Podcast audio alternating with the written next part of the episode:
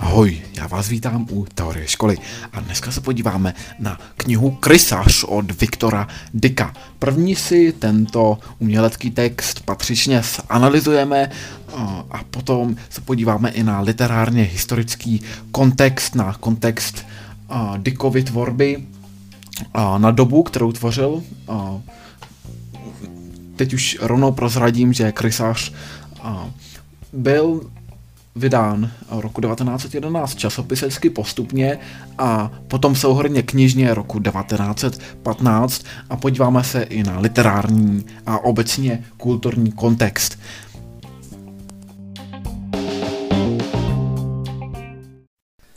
No a o čem tedy samotný krysař pojednává? Jedná se o novoklasicistní novelu.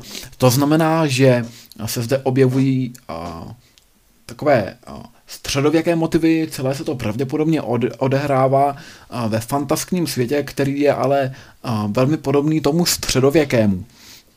Hlavní a ústřední postavou je zde krysař, který vyhání krysy z měst, která teda trpí tím, že se zde krysy rozmnožily a mohou přenášet například mor. A krysař tedy takto putuje různými městy a přichází i do města Hamon, které se pravděpodobně nachází v Sasku. A celý ten příběh je inspirován středověkou saskou legendou. A za tím městem se nachází kopec Kopl a za tím kopcem Kopl je strž, hluboká strž, takže nikdo nedohlédne na dno té strže a vypráví se, že na dnu té strže je brána do země sedmihradské, což je takový symbol ráje. No a tedy krysář přichází do města, a protože opravdu uh, ti obyvatelé trpí přemnožením krys, těch krys je tam hodně a už se ani příliš nebojí těch obyvatel, vyskakují třeba i na stůl a podobně, tak nakonec tedy krysař ty krysy vyžene, Nicméně město, které slíbilo krysaři původně a, peněžitou odměnu, mu ji nakonec nechce zcela přiznat. A najednou se jim zdá, že ta cena, kterou slíbili kresařovi, je přemrštěná, že ve skutečnosti jenom zapískal na píšťalku a teď, že by měl získat takový majetek. A tak se stane, že i při jednom setkání v hospodě u žíz, žíznivého člověka, krom toho, že tam tedy dolévá nápoje černá líza, která tam symbolizuje takovou lehkou ženu, tak tedy krysař se odhodlá a zeptá se u stolu konšelů hm, Froše a dalšího končela Štruma, kdy mu tedy vyplatí tu odměnu. No a teď, jak končel Froš, tak končel Štrum se snaží nějakým způsobem odvést pozornost nebo se snaží to jak se zamluvit, říkají, že to přeci nebylo zas tak náročné vyhnat krysy z města. Navíc jak Froš, tak Štrum jsou řemeslníci a vysvětlují, že jsou mnohem náročnějšího řemesla. Například Froš byl pro ostatní obyvatele města Hamon takovým osobněním skvělého truhláře a, naopak končil Štrum a byl skvělým krejčím. Další linii představuje linie milostná. Krysař se již při příchodu do města seznámí s dívkou Agnes a posléze se do ní i zamiluje.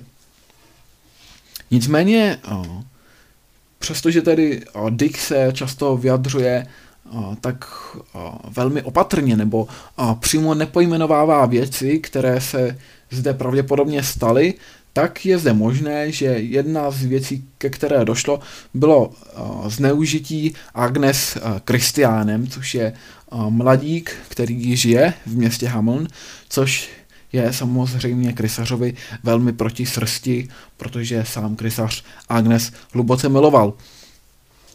A nicméně tím to nekončí. A Agnes, když se dostává domů druhý den, tak je taková hmm, psychicky velmi labilní a nakonec to tedy vede k sebevraždě.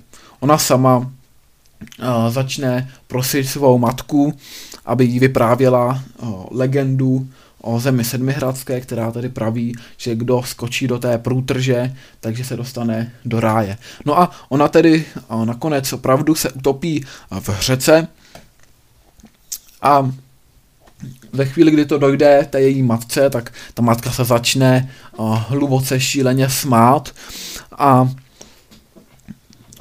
ve chvíli, kdy to dojde i k rysařovi, tak uh, nijak dál neuvažuje a odvede všechny obyvatelé města Hameln za zvuku píšťaly ke srázu, protože on na tu píšťalu píská velmi jemně a tím a tedy jak si hypnotizuje a krysy, ale ve chvíli, kdy začne pískat mohutné a hlasité tóny na tu píšťalu, tak získávají velikou moc i v tom smyslu, že začínají ovlivňovat ostatní obyvatele. No a nakonec tedy společně s krysařem všichni vkráčí do té propasti, kam spadnou. Nakonec uh, tam Dick uvádí, že ani krysař to nedělal pouze ze závisti, zloby, uh, nějaké uh, touhy po odplatě, ale že i pro něj to bylo takové utrpení, že už si přál skončit v zemi sedmihradské. Nicméně dva obyvatelé přežijí toto blouznění. Prvním je Sepp Jürgen. Sepp Jürgen je velmi o, takový o, zpomalený hoch.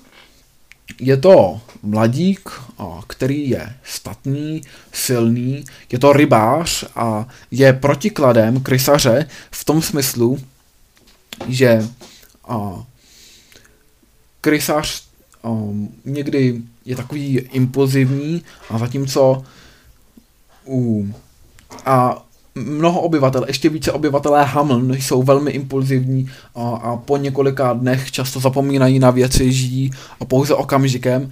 Naopak a, Sepp Jürgen má takové stále dlouhodobější emoce a zároveň mu věci docházejí o mnoho pomaleji než ostatním. Když na něj někdo promluví, dojde mu to až po půl dní například, opravdu velmi pomalu. A tak tedy i on zprvu o, čeká a vůbec na něj ta pištěla ne, nepůsobí. Nicméně ve chvíli, kdy m, mm, tedy všichni obyvatelé o, spadnou do té strže, tak i na něj po jisté době začne ta pištěla působit a tak ať, ať už je sám a dojde mu, že je v tom městě sám, za, začíná mu docházet, co se stalo, začíná se rozlížet okolo, tak najednou na něj začíná působit i ta píšťala, která tedy už eh, nehraje, ale na něj a začíná teprve teď působit a on také se chystá jít do té strže. Asi by tam i spadnul, nicméně se stane taková zajímavá věc, krom Sepp Jörgena bylo zde zapomenuto i jedno nemluvně a to se rozbrečí a tím svým brekem přehluší ty omamující tóny doznívající píšťaly. A v tomto momentu se tedy začne Sepp Jorgen poohlížet po nějakém zdroji mlíka, které by tomuto hladovému a nemluvněti mohl navídnout a tím tedy odolá onomu a, vábivému kouzlu a nakonec přežije společně s dítětem. Nyní se podíváme na ukázku a můžeme zkusit odhadnout, z jaké části díla se tato ukázka vyněla. Pouze Sepp Jürgen stál a nechápal. Viděl dav jdoucí za krysařem. Slyšel zvuky slibující a toužící, ale necítil s davem a píštěla k němu nemluvila. Nechal všechny z Hameln přejít, oddán svému osudu. Jeho hladové oči hledali Ketchen a Lori, marně. Sepp Jürgen, jehož osud byl chápat příliš pozdě, osaměl také tentokrát. Zastup ho minul, jak ho dosud všechno minulo. Zástup šel za písní krysařovi píšťaly. O, jak je krásná sedmihradská země, dovede-li touha po ní tolik spášů probudit. A ano, správně, tato ukázka byla ze závěru díla, kdy tady krysař vede lid z města Hameln na strž do země sedmihradské a jediný Sepp Jorgen tedy odolává. Nyní se nachází v bodě, kdy tedy město už je prázdné a sám se snaží zjistit, co se stalo, všemu dochází pomaleji. No a nyní již zpět k samotné analýze textu. Co se týče kompoziční výstav, výstavby, tak se jedná o prózu. Jaký je vyprávěcí způsob? Je to vyprávěcí způsob chronologický, události jsou vyprávěny jedna po druhé, ale zároveň je to i vyprávěcí způsob paralelní, protože kromě hlavního příběhu krysaře zde můžeme vidět i jednotlivé roviny, je zde i příběh Sepa Jorgena, který se někdy protíná s příběhem krysaře, ale jsou zde i jiné části Přesto však je příběh krysaře dominantní, protože se jedná o novelu, tedy není zde příliš prostoru na to, aby se rozvinuly jednotlivé dějové linie. Co se týče typu promluv, tak se používá zejména přímá řeč, využívá přímou řeč z toho důvodu, že se jedná o novoklasicistní drama, teda no, o novoklasicistní novelu, uh, tedy uh, Využívají se zejména osvědčené postupy a nové experimentální využívají spíše avantgardní směry.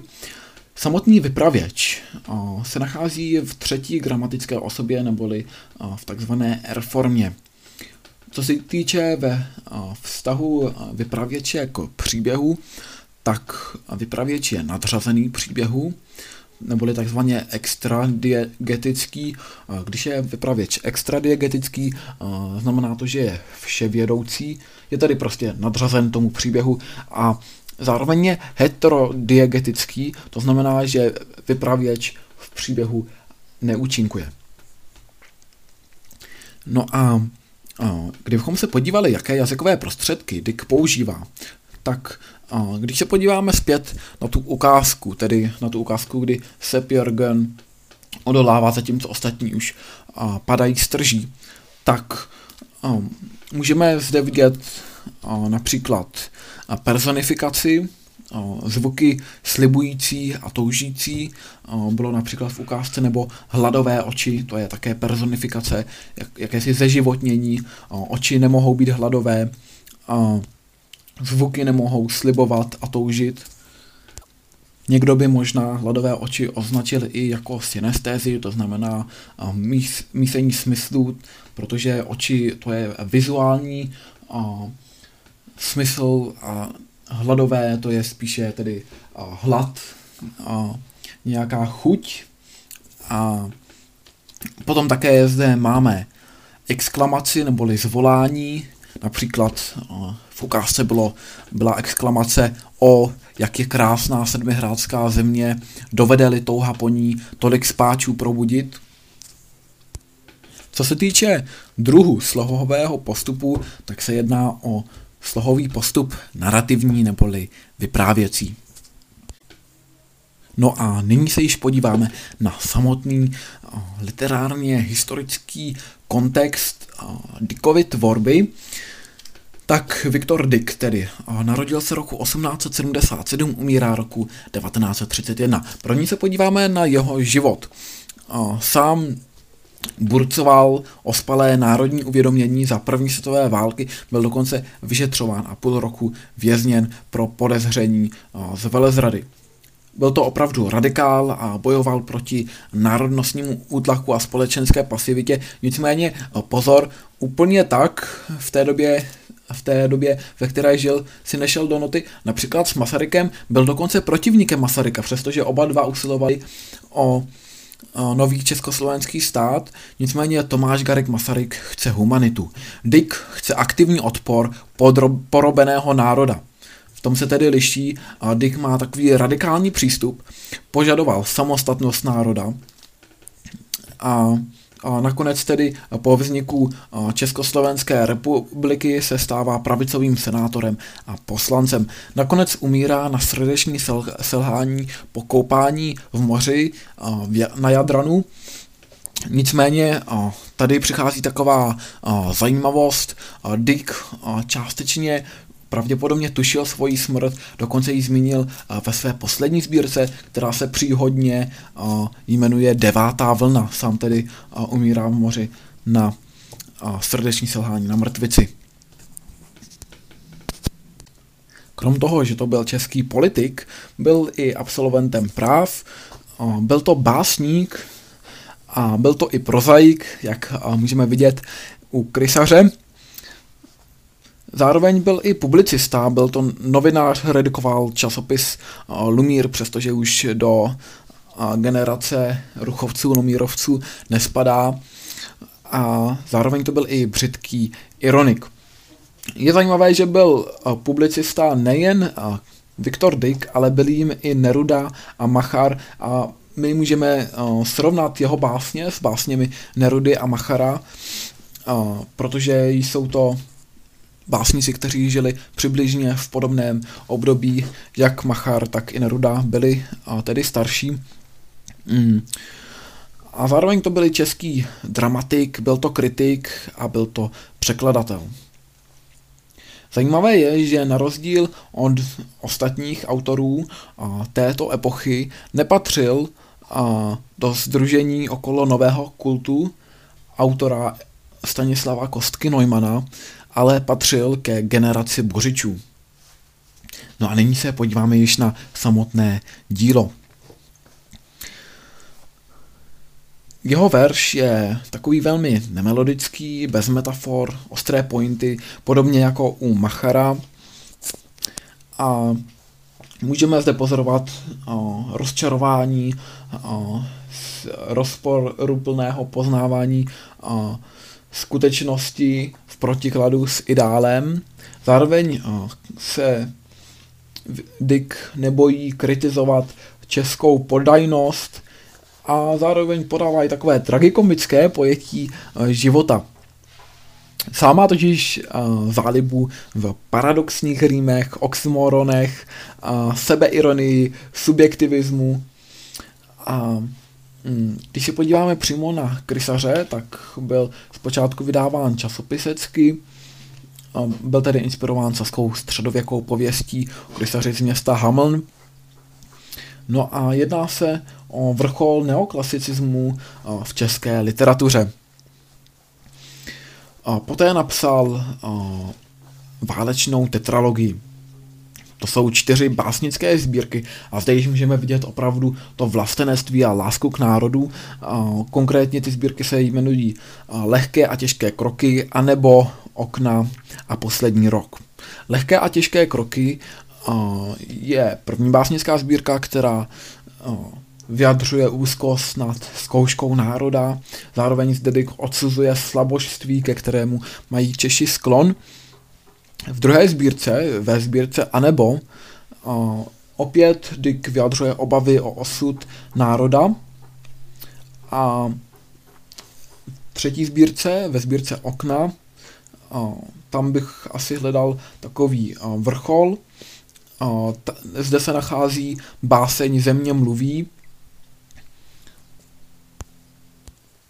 což je nejslavnější vlastenecky laděná báseň psalý ve vězení, protože byl tedy v podezření z velezrady kvůli svým radikálním postojům. A závěrečné dvojverší této básně Země mluví ze sbírky Okno z válečné tetralogie zní. Opustíš-li mě, nezahynu, opustíš-li mě, zahyneš. Takže je to takové velmi vznosné. No a, a posledním dílem této tetralogie je básnická sbírka Poslední rok. Poslední rok vyjadřuje touhu národa po samostatnosti a takové to napjaté očekávání. Oproti tomu ta třetí část válečné tetralogie, tedy okno, ta vyjadřuje spíše ten vztah k národu který pro Deka není jenom záležitostí citu, ale je to i záležitost morálky, je to záležitost svědomí. Dále po válce tedy píše i dramata, byl to dramatik, například Zmoudření Dona Kichota, napsal poemu Milá sedmi loupežníků, kde se inspiroval Oscarem Wildem. Oscar Wilde totiž napsal baladu ze želáře v readingu. A v té baladě ze želáře v readingu se Wilde vyrovnává s vězením na dva roky, protože v té době bylo trestné žití v homosexuálním svazku, což tedy Oscar Wilde takto žil, pravděpodobně to byla spíše záminka. Nicméně Oscar Wilde se tedy vyrovnává s uvězněním a v té baladě ze želáře v readingu tedy se odehrává takový příběh, že voják zabije svoji milou a následně je vězněn a popraven mm, za to, co provedl. Ta poema Milá sedmi lopežníků od Vektora Dika přináší takový uh, trošku odlišný pohled. Uh, můžeme zde pozorovat už ty myšlenky uh, anarchismu, částečně dekadence a uh, vše je tady uh, o milé, která se rozhodne uh, milovat každého z těch sedmi lopežníků stejně jako květ. A tedy uh, ona se snaží uh, dělat to, co je dobré a správné a tak tedy takto miluje ty loupežníky. Nicméně po nějaké době se stane, že ti loupežníci zabijí bezbraného člověka. A v této chvíli ta milá toho najednou lituje, uvědomuje si, že tomu mohla zabránit a nezabránila tomu, má výčitky a tak se rozhodne nakonec tedy ty loupežníky udat. Nakonec tedy opravdu ty loupežníky udá a oni jsou popraveni ale ta milá stejně nemá uh, klid a dále trpí výčitkama o to většíma, protože si je najednou vědomá toho, že ona zodpovídá za životy uh, těchto sedmi loupežníků. No a poslední básnickou sbírkou Viktora Deka je Devátá vlna. Jedná se o osobní liriku, často je to označována jako vrchol Dickovy poezie, Můžeme se už pozorovat předtuchu smrti, která je i častým motivem tohoto díla. A, a on sám poté umírá a, v Jadranu, tedy na a, mrtvici. A, takže opravdu můžeme vidět, že on sám před v té deváté vlně se věnuje tomu, že přicházejí jednotlivé vlny a těch osm vlny je takových klidnějších a potom přijde ta devátá, která vše zboří, taková jakoby krize podle toho námořnického rčení. A je to často myšleno i symbolicky, ale ten motiv moře se zde objevuje často. Takže když se tedy ještě jednou podíváme na uh, dílo Viktora Dika a jeho uh, vývoj, uh, co se týče literatury, tak začínáme básnickou sbírkou Pořiči. V tomto období ze začátku tam je vedena taková vzpoura proti té tíživé skutečnosti, pro něj je náročné akceptovat ten rozpor ideálu a skutečnosti, i když je pravda, že tady to téma se později ještě objevuje znova, například ve dramatu Zmoudření do Nakichota, kde je opět vidět ten svár té skutečnosti a nějakého vznešeného ideálu.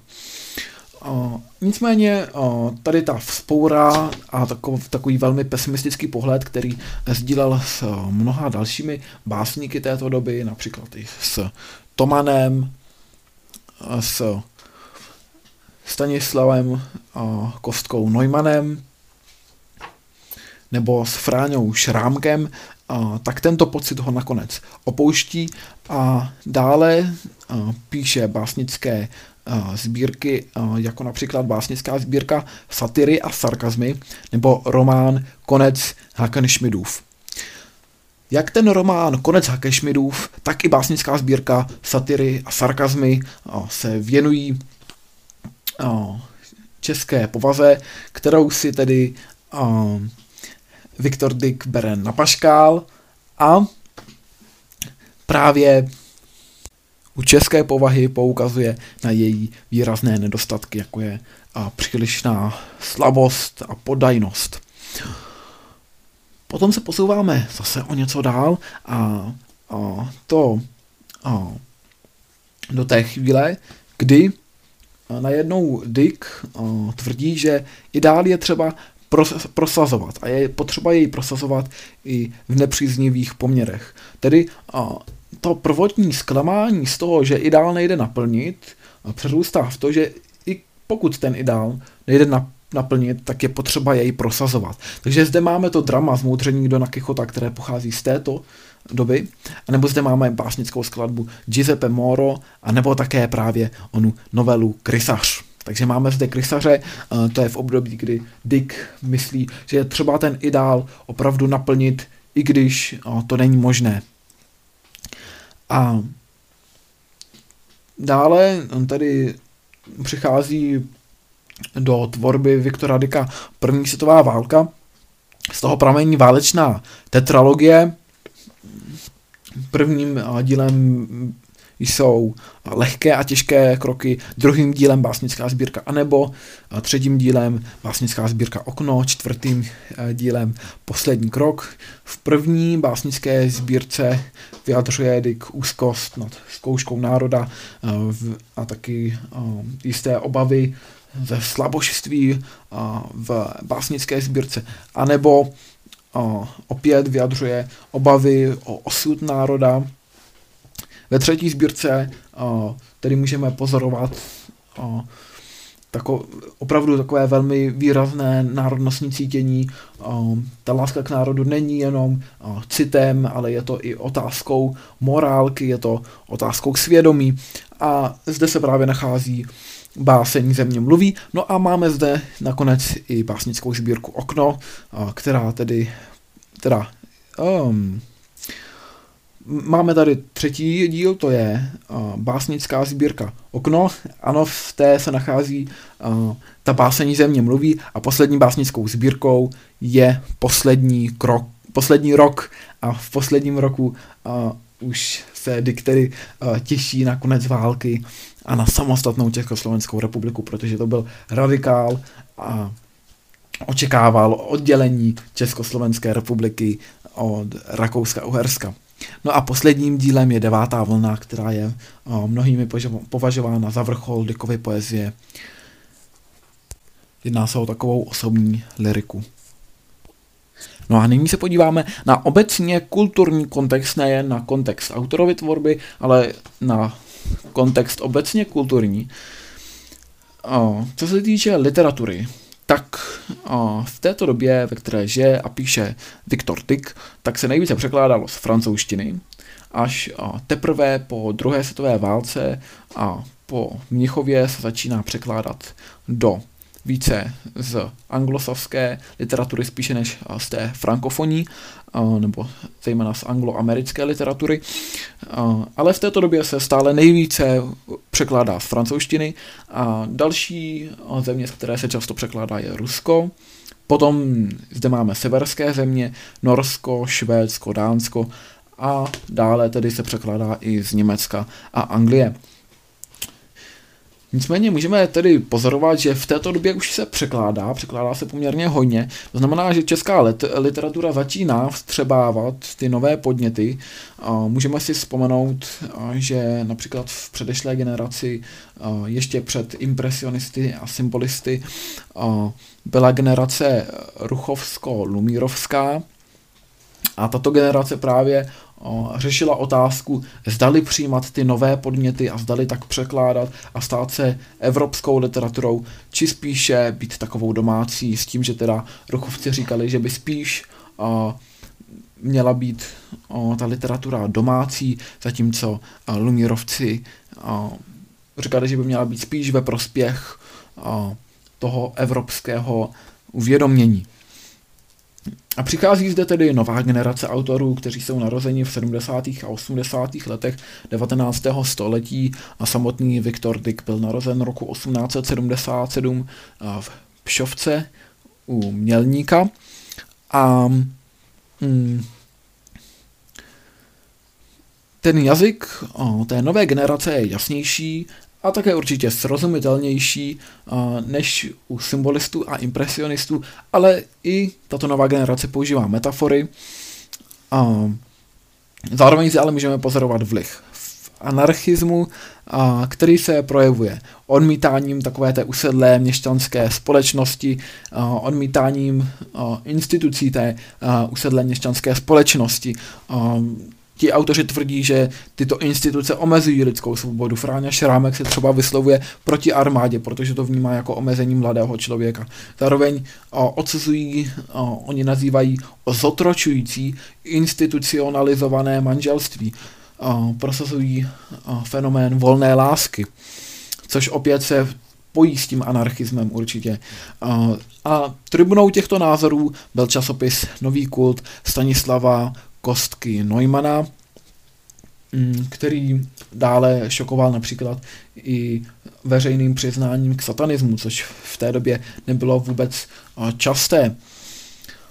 Jinak, kdybychom se podívali, jak postupně postupoval vývoj literatury, tak v letech 1900 až do roku 1910, co se týče prózy, tak u starších autorů stále převažuje realismus, nicméně mladá generace vnáší nové prvky, tak například přináší tu subjektivní ich formu, narušení té logické posloupnosti děje, taky dochází k lirizaci prózy, uh, užití polopřímé řeči, nicméně třeba uh, Viktor Dick vzhledem k tomu, že uh, v Krysařovi uh, se snažil využít ty ideály uh, novoklasicistní novely, tak uh, polopřímou řeč uh, nevyužívá. A dále zde u té mladé generace můžeme pozorovat vliv impresionismu, secese, um, Dick často například používá hodně symbolů, takže i vliv uh, symbolismu. Dále um, v letech 1910 až do roku 1920 uh, tam vznikají tedy nové umělecké směry, například kubismus, který teda uh, v Čechách se prosadil ve výtvarném umění, ale co se týče literatury, tak tam se téměř neprosadil. Naopak se uh, v Čechách velmi prosadil v, literat, uh, v architektuře. Nikde jinde na světě se kubismus příliš do architektury nedostává, pouze v Čechách ano, máme zde opravdu kubistické stavby, například um, dům u Černé Matky Boží od Josefa Gočára. Ale dalším uměleckým směrem je civilismus, uh, který tedy uh, tak nějak se zabývá tím soudobým životem a i těmi technickými vymoženostmi, které se dostávají do každodenního života. Nicméně tento směr se významně rozvíjí u nás spíše až po první světové válce a takovým jeho představitelem se stává právě Stanislav Kostka Neumann. A, právě v těch letech 1910 až 1920 už dochází k odklonu od anarchistických ideálů. Takovým uh, Dalším směrem, který se prosazuje, je futurismus. Ten se nicméně prosadí těsně před první světovou válkou a výrazem všech těchto avantgardních snah v poezii je Almanach na rok 1914. Co se týče prozy, tak tam se prosazuje již zmíněný novoklasiciismus, tedy je zde snaha o jistou klasickou vyváženost a řád v uměleckém díle já myslím, že to bylo způsobeno dvěma faktory. Částečně to byla reakce na přílišný subjektivismus, který se objevuje třeba v symbolismu nebo v dekadenci, ale na druhou stranu se snaží právě novoklasicismus vyhnout naturalistické popisnosti. No a nyní se již podíváme na samotné autory. Co se týče eh, prvních let 20. století, tak vrcholí tady realističtí prozajíci, například Karel Václav Reis, Alois Jirásek, Zygmunt Winter, Karel Klostermann, Ignát Hermann, a nebo třeba Jindřich Šimon Bár, který napsal Jana Cimburu, to byl takový sedlák, který se vždy snažil prosazovat to, co je správné. A